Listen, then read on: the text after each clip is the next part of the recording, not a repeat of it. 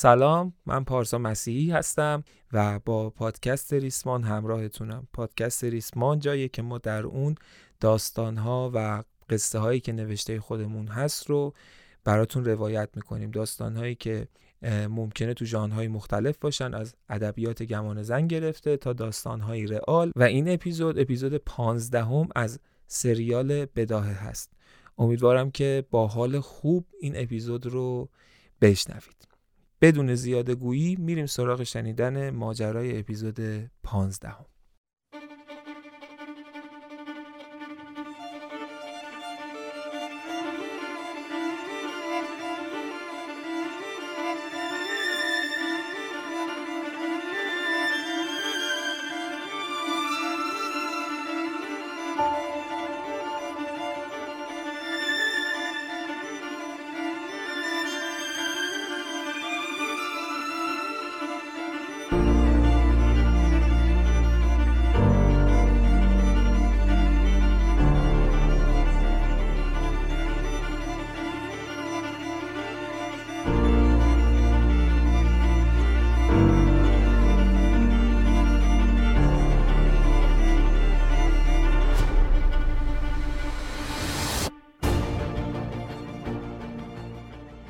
سهراب و آرمین و همتا وقتی به خودشون اومدن حسی شبیه فراموشی داشتن.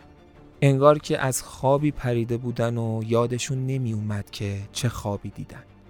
ندیمه هاشون کنارشون بودن پیانیست، مالنا و سون. سعی کرده بودن خیلی آروم یادشون بیارن که کجان و شرایطشون چیه. سهراب متوجه لباسش شد. ردیف چراغهای کوچیک روی لباسش یک خط صاف روی سینهش دستی کشید به اون چراغا لمسشون کرد. ثانیه ای بعد دست انداخت زیر لباسش تا با خشم درش بیاره. اما سون بهش گفت که نه سهراب نکن این کارو. نوع نگاه و body language سون طوری بود که با اینکه سهراب هیچ وقت بهش اعتماد نداشت اما شاید برای اولین بار حس کرد صداقتی توی گفتارش هست. هشدارش براش جدی شد و بیخیال در آوردن لباسش. شد همتا با دستاش شیشه روی چراغ رو لمس کرد و توی فکر فرو رفت. ذهنش شروع کرد به مرور کردن اتفاقاتی که افتاده بود. یواش یواش انگار داشت یادش می اومد از اون بیهوشی چند روزه و مواجه شدن با سیاه چاله و حرفای اون روز پرستو کیانی. یاد مختصات احساسات افتاد. یاد تابوندن تاریکی افتاد. یادش افتاد توی مرحله بودن که قرار بوده احساساتشون آروم آروم پاک بشه. ناخداگاه ذهنش گارد دفاعی گرفت. سعی کرد به یاد بیاره همه چیزهایی که دوست داشته رو. سعی کرد به خودش اطمینان بده که هنوز دوست داره اون کسایی که باید رو. اولین نفر امید اومد توی ذهنش. امیدی که پیشش نبود اما همتا یه موقعی عاشقانه دوستش داشت. تصویر امید جلوی چشمش بود حتی. روابطشون و خاطرات شخصیش توی ذهنش می اومد اما حس می‌کرد که دیگه بیتاب نیست. حس می‌کرد دیگه آتیشی از عشق امید توی دل شعله نمی‌کشه. حس می‌کرد همه چیز کمرنگ و کمرنگ و کمرنگ تر میشه. وضعیت برای سهراب و آرمین هم همین بود. همه داشتن مواجه می شدن با شرایط جدید با چیزی که تو زندگی هیچ وقت فکرشو نمی کردن روزگاری باش مواجه بشن. ساعتی بعد هر سهشون توی محوطه باز سیاهچاله بودن. همون جایی که با دیوارهای خیلی بلند محصور شده بود و خودشم محوطه وسیعی بود. داشتن به سمت بقیه افراد سیاهچاله که توی یک نقطه جمع شده بودن و داشتن چیزهایی میشنیدن نزدیک می‌شدن. بیمسونگ هم همون اطراف ایستاده بود و داشت اون جمع رو تماشا می‌کرد. یک آدمی با پوششی شبیه به بیمسونگ با رنگ متفاوت یعنی کچلوار سر تا سر بنفش رنگ داشت حرف می‌زد. سهراب و آرمین و همتا به خاطر اینکه دیرتر از بقیه رسیده بودند بخشی از حرفا رو از دست داده بودند. اما چیزهایی هم به گوششون رسید.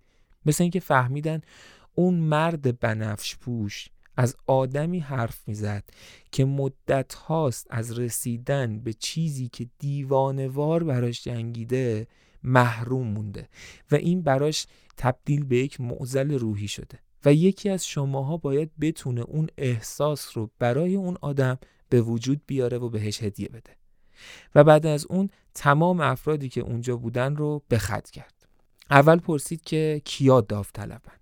پنج نفری دست بلند کردن و بیرون اومدن و بعد رو کرد به جمعیت و بعد از بین جمعیت شروع به انتخاب کرد. به جز اون افراد داوطلب شده شش نفر دیگر رو هم انتخاب کرد. که از بین این شش نفر سه نفرشون آرمین و همتا و سهراب بودن مرد کچلواری بنفش پوش حرکت کرد و به این چند نفر هم گفت که پشت سرش حرکت کنن اونا به صورت صف داشتن از بقیه افرادی که اونجا بودن دور می شدن. سهراب لحظه آخر که داشت از کنار باقی افراد اونجا میگذشت نگاهی به همون دختر ایرانی کرد. دختر ایرانی پوزخندی زد و گفت دیگه تقریبا همه جوره برده شدید. بعد با چشماش اشارهی به ردیف چراغهای روی لباس سهراب کرد. سهراب نگاهش رو از دختر گرفت و به همراه صف جلو رفت. دقایقی بعد اونها به محوطه رسیده بودند که شبیه سازی شده بود به محوطه مسابقات فرمول یک. به تعداد اون افراد ماشین فرمول یک وجود داشت. یک نفر از افراد جاوید کمپانی دوباره با همون شیوه پوشش کت شلوار و کروات به یک رنگ نزدیک شد و شروع کرد به توضیح دادن درباره روند ماشین های فرمول یک و در آخر هم فقط یک جمله گفت یک نفر از شما برند است. مهم اونه. برای برنده شدن بجنگید با همه وجودتون. سهراب پوسخند زد. می‌خواست که برگرده. نمی‌خواست تو بازی اونا باشه. اما همین که اومد برگرده دید که با فاصله نسبتا دور تیم امنیتی جاوید کمپانی با اسلحه ها نشونه رفتن سمت اونا.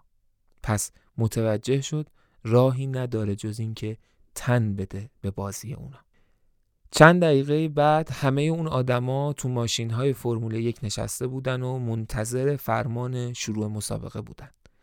از بین اونا همتا ذوق عجیبی داشت. کلا رانندگی کردن رو دوست داشت و دست فرمونش خیلی خوب بود. اینکه تو چنین شرایطی قرار گرفته بود براش عجیب بود. یه جورایی انگار لمس یک بخشی از رویاهاش بود.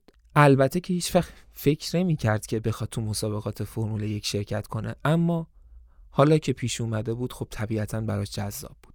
تو همین حین یه دفعه صدای همهمه ایجاد شد.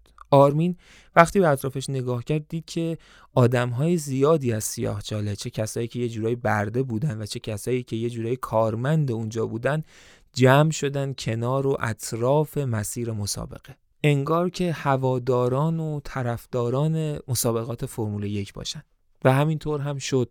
اونا قرار بود نقش آدمهایی رو بازی کنن که هوادار و طرفدار و دوستدار فرمول یکن و شروع کردن به تشویق کردن همه چیز داشت براشون یواش یواش واقعی تر و طبیعی تر از یه بازی می‌شد.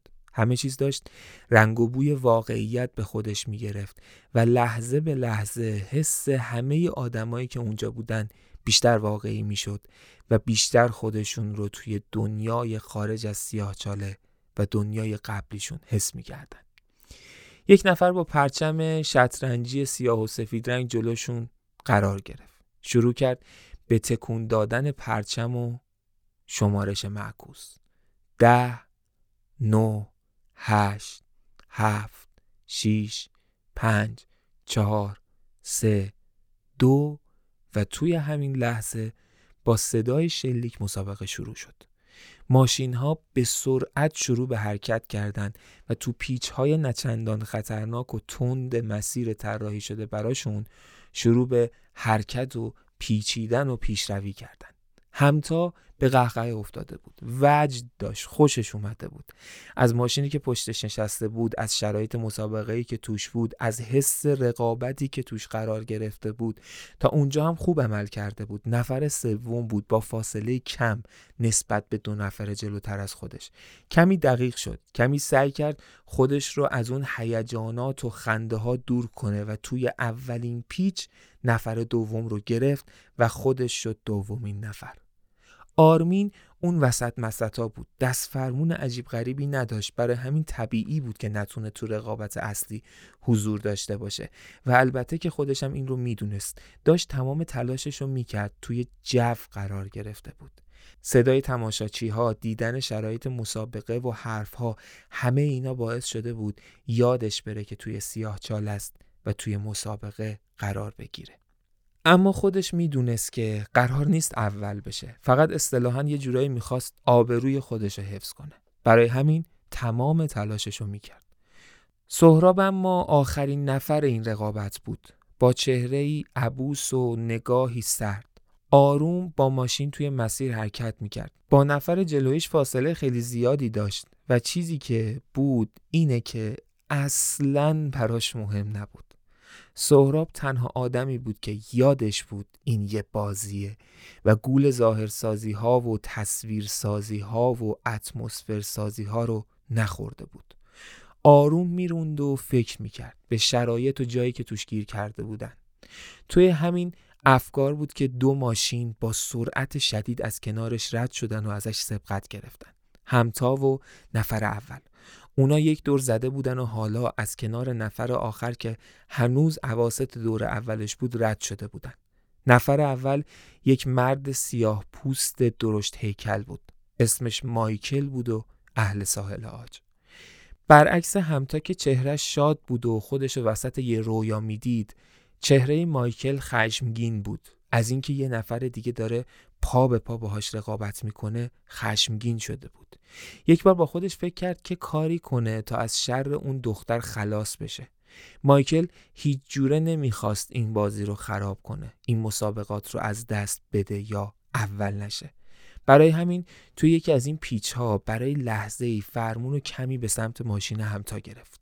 همتا اما این موضوع رو خوب فهمید به موقع. البته که شک شد.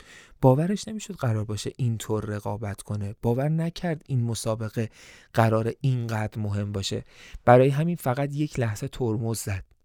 اون ترمز باعث شد که توی بازی بمونه و ماشین مایکل به ماشین همتا نخوره. اما ماشین مایکل خیلی جلو افتاد و همتا فاصله نسبتا زیادی پیدا کرد. مایکل متوجه فاصله شد. از این بابت کمی خوشحالم شد. اما می‌دونست که فرمول یک به این راحتی ها نیست و هنوز فرصت زیادی برای جبران بود. از این ناراحت بود که چرا نتونست اونو از مسابقه خارج کنه. از اونجا به بعد ماجرا برای همتا هم دیگه جدی شد. تمام تلاششو کرد که به بیشترین سرعت برسه. تو پیچ ها به پر ریسک ترین حالت ممکن میپیچید. برای اینکه لحظه ای از سرعتش کاسته نشه. یا بهتره بگم برای اینکه به کمترین حد ممکن سرعتش کم بشه.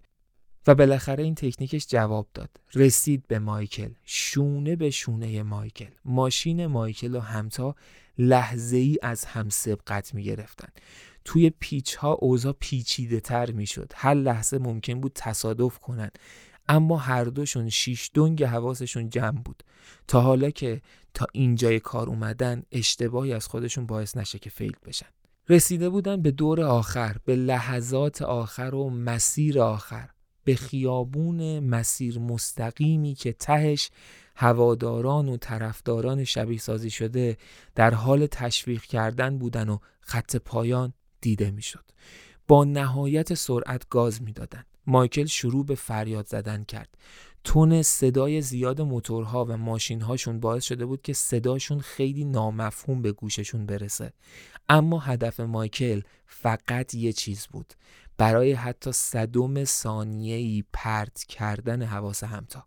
فریاد می‌زد داد می‌زد فحش می‌داد تا لحظه ای حواس همتا پرت بشه. اما همتا خوب متوجه این اتفاق شده بود. تمام این چیزهایی که دارم تعریف می‌کنم در حد ثانیه ها و صدم ثانیه ها بود. اما از ذهن و فکر همتا و مایکل تماما با جزئیات در حال گذر بود. همتا که متوجه این ماجرا شد تمام تلاشش رو کرد که با تمرکز تمام فقط کارش رو انجام بده. اما فقط مسافت خیلی کمی تا خط پایان مونده بود که فهمید مایکل برای اینکه صداش بیشتر به گوش همتا برسه از اونجایی که مسیر هم مستقیم بود کمی سرش رو به سمت همتا کج کرده تا صداش بیشتر و راحتتر به گوش همتا برسه. و این یعنی ماشین همتا و خود همتا رو بیشتر از قبل می‌دید. توی یک لحظه توی یک آن توی یک هزارم ثانیه فکری به ذهن همتا رسید و اجرایش کرد. یک لحظه به اندازه یک سانتیمتر فرمون رو رها کرد و دستش رو به همون حالت فرمون نگه داشت. یعنی انگار فرمون رو تو دستش گرفته بعد یه دفعه دستش رو به همون حالت به سمت مایکل چرخوند و دوباره فرمون رو محکم گرفت. اون اتفاقی که همتا منتظرش بود افتاد. مایکل فکر کرد که همتا می‌خواد ماشینش رو بکوبونه به ماشین مایکل. برای همین ناخداگاه مغزش به دستاش و بدنش فرمان دفاعی صادر کرد و ماشین مایکل کمی به سمت چپ منحرف شد و دوباره به مسیر اصلی برگشت. اما همین اتفاق کافی بود تا همتا جلوتر بیفته و لحظه بعد خط پایان رو رد کنه و صدای تشویق شدید و زیاد آدم های اونجا رو بشنوه.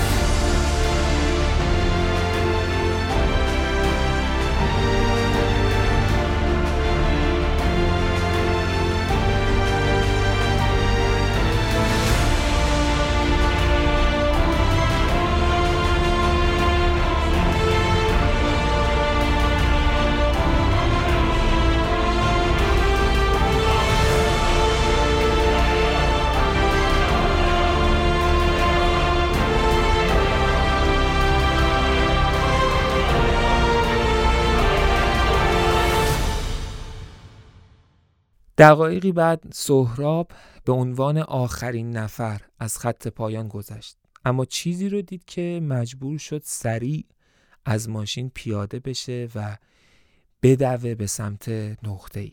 اون دید که مرد سیاه پوست و قد بلندی که در اصل همون مایکل بود حالت هجومی به سمت همتا گرفته و در حال فهاشیه. چند نفر دورشو گرفتن و می‌خواستن مانعشن تا به سمت همتا حمله نکنه. سهراب وقتی نزدیک رسید دید همتا روی زمین نشسته. صورتش پر از خون بود. از بینیش کلی خون اومده بود و روی زمین نشسته بود. سهراب با خشم نزدیک همتا و آرمین که کنارش نشسته بود رفت. با عصبانیت اما آروم گفت این مرتی که این بلا رو سرش آورده؟ آرمین سری تکون داد.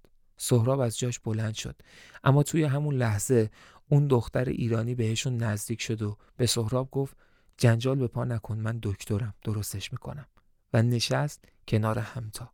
سهراب گفت تو همتا رو درست کن منم این بچه قولو میشونم سر جاش.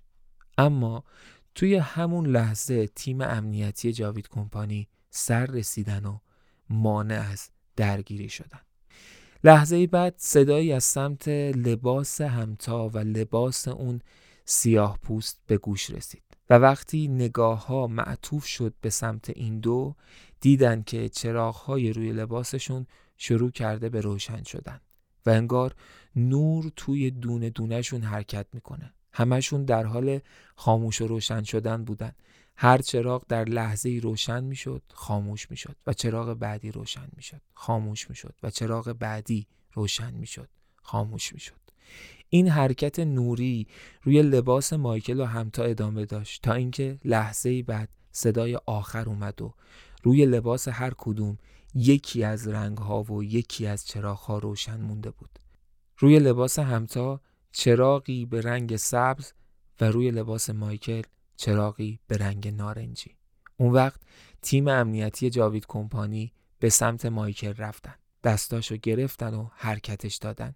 به سمت یکی از ساختمون ها همینطور همتا رو از زیر دست اون دختر ایرانی که تازه گفته بود پزشک در آوردن و به سمت یکی از ساختمون ها بردنش.